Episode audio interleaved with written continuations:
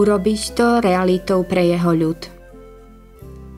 Teraz však dostal o toľko vznešenejšiu službu, okoľko je lepšia zmluva, ktoré je prostredníkom, lebo je ustanovená lepšími prísľúbeniami.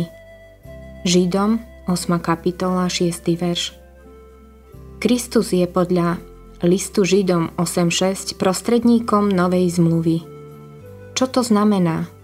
Znamená to, že jeho krv, krv zmluvy, zakúpila naplnenie Božích sľubov pre nás. Znamená to, že Boh prináša našu vnútornú premenu Kristovým duchom. A znamená to, že Boh koná všetku jeho transformáciu v nás cez vieru vo všetko, čo je Boh pre nás v Kristovi. Nová zmluva je zakúpená Kristovou krvou, uskutočnená Kristovým duchom a osvojená vierou v Krista.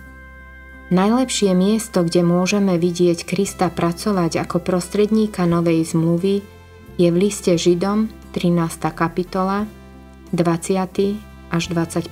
verš.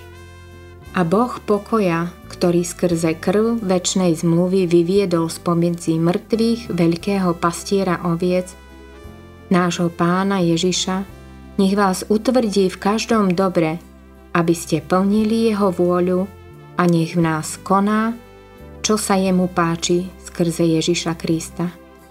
Jemu nech je sláva na veky vekov. Amen.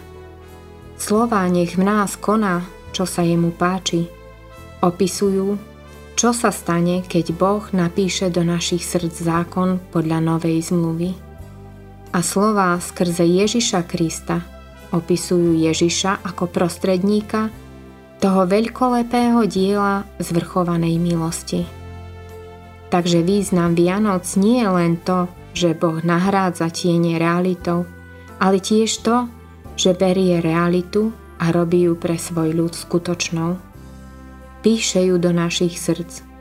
Neumiestňuje svoj vianočný dar spasenia a premení tak, aby si ho musel dvíhať vo vlastnej sile. Dvíha ho a dáva ho do tvojho srdca aj mysle a zapečaťuje v tebe skutočnosť, že si Božie dieťa.